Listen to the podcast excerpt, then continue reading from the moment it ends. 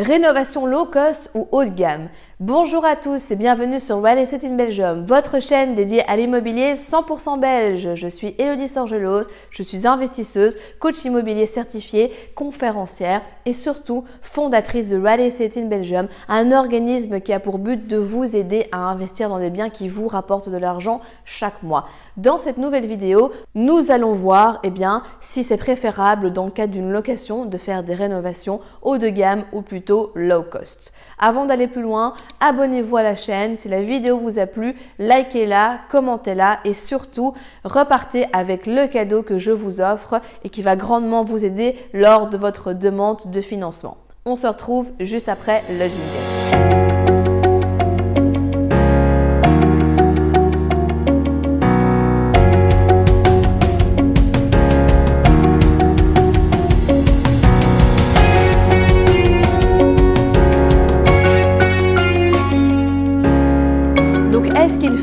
Quand on achète un bien immobilier, qu'on a des rénovations à faire dedans, faire des rénovations low cost, des rénovations haut de gamme ou des rénovations en milieu de gamme? Déjà, il faut comprendre que ça va dépendre de votre stratégie. Si vous êtes sur un segment au niveau de votre public cible où là, ben, vous êtes dans un segment aisé avec euh, des prestations plutôt de luxe, alors effectivement, là, dans ce cas-ci, on est plutôt sur des rénovations qui sont de gamme. Par contre, si vous faites de la rénovation classique, le low cost, dans tous les cas, je ne le conseille absolument pas parce que vous allez avoir des problèmes. Si vous prenez des matériaux qui ne sont pas qualitatifs, eh bien, vous allez devoir repasser beaucoup plus sur vos chantiers lors de vos locations, vous allez avoir beaucoup plus de problèmes avec vos locataires, potentiellement de turnover et au final, en fait, ça vous aurait coûté vachement moins cher d'avoir fait un bon rapport qualité-prix au niveau de votre rénovation plutôt que d'avoir eh bien coupé au niveau du budget et avoir pris du low cost. Donc dans le cadre d'une location classique entre guillemets, que ce soit de la colocation, que ce soit la location meublée, location courte durée ou location nue, ce n'est pas tant le mode d'exploitation qui est important dans ce cas-ci par rapport à ce que je vous dis, mais ça va dépendre aussi de ce que vous faites. Mais dans ce cas-ci, eh bien, il est préférable de partir sur une bonne rénovation avec un bon rapport qualité-prix au moment où vous avez le budget travaux pour le faire ou que ça a été budgétisé euh, eh bien, dans votre crédit. Pourquoi est-ce que je vous dis ça? Tout simplement parce que parfois, on achète des biens, il y a des éléments qui sont plus ou moins en bon état et on se dit "Oh ben tiens, ce chauffe-eau là par exemple, je vais pas le rénover, il m'a l'air encore d'être bien, etc." Comme ça, dans le budget, je vais économiser autant sur mon budget travaux. Oui, ok, mais si votre chauffe-eau dans deux ans il pète, c'est plus avec l'argent de la banque en fait qui est remboursé par la locataire que vous allez eh bien effectuer votre rénovation, mais c'est directement de votre poche. Donc là déjà c'est problématique puisqu'en fait vous allez vous-même payer alors qu'en fait vous aurez pu être tranquille directement si vous l'aviez fait et en plus eh bien aux frais de quelqu'un d'autre. Ça, c'est le premier aspect. Ensuite, on en a parlé brièvement aussi, mais il y a la vétusté. Il y a certains postes en termes de rénovation qui ont des vétustés plus importantes et au niveau des prix, ça va varier également aussi. Tout ce qui est par exemple robinetterie, là je vous conseille vraiment de mettre de la bonne robinetterie puisque ce sont des postes qui doivent durer dans le temps et qui dès qu'il va y avoir un problème va être très embêtant pour vous, ça va être contraignant, ça va vous coûter de l'argent, etc. Il y a des autres postes qui, eux, à contrario, eh bien, peuvent euh, être un petit peu diminués. Au niveau de votre carrelage, vous n'êtes pas spécialement obligé de prendre un carrelage qui coûte 100 euros le mètre carré, mais vous pouvez prendre un carrelage qui en coûte 20 par exemple.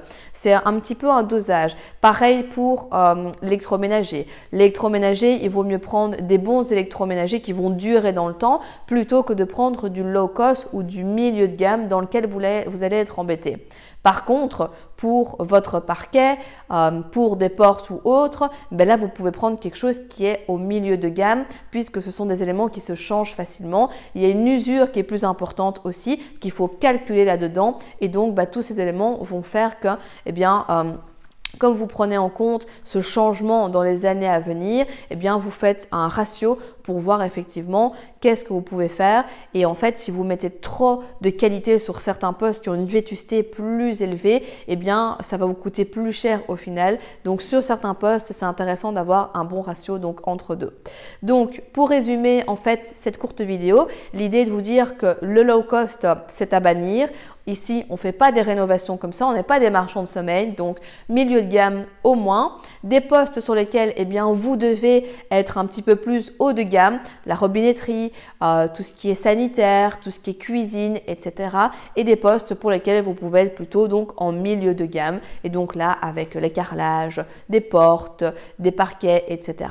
Bref, vous avez compris un petit peu l'idée en sachant que sauf si votre stratégie est vraiment de toucher euh, un public haut de gamme, euh, un mode d'exploitation par exemple de la colocation courte durée à destination de cadres ou autres, et eh bien là forcément oui, on est plus dans un secteur haut de gamme, mais sinon vérifiez toujours bien.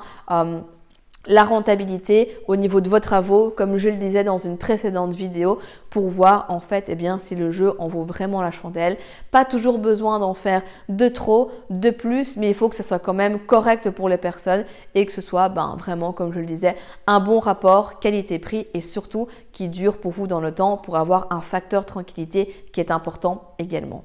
Si vous êtes arrivé jusqu'au bout de la vidéo, c'est qu'il est fort à parier que l'investissement immobilier en Belgique vous intéresse.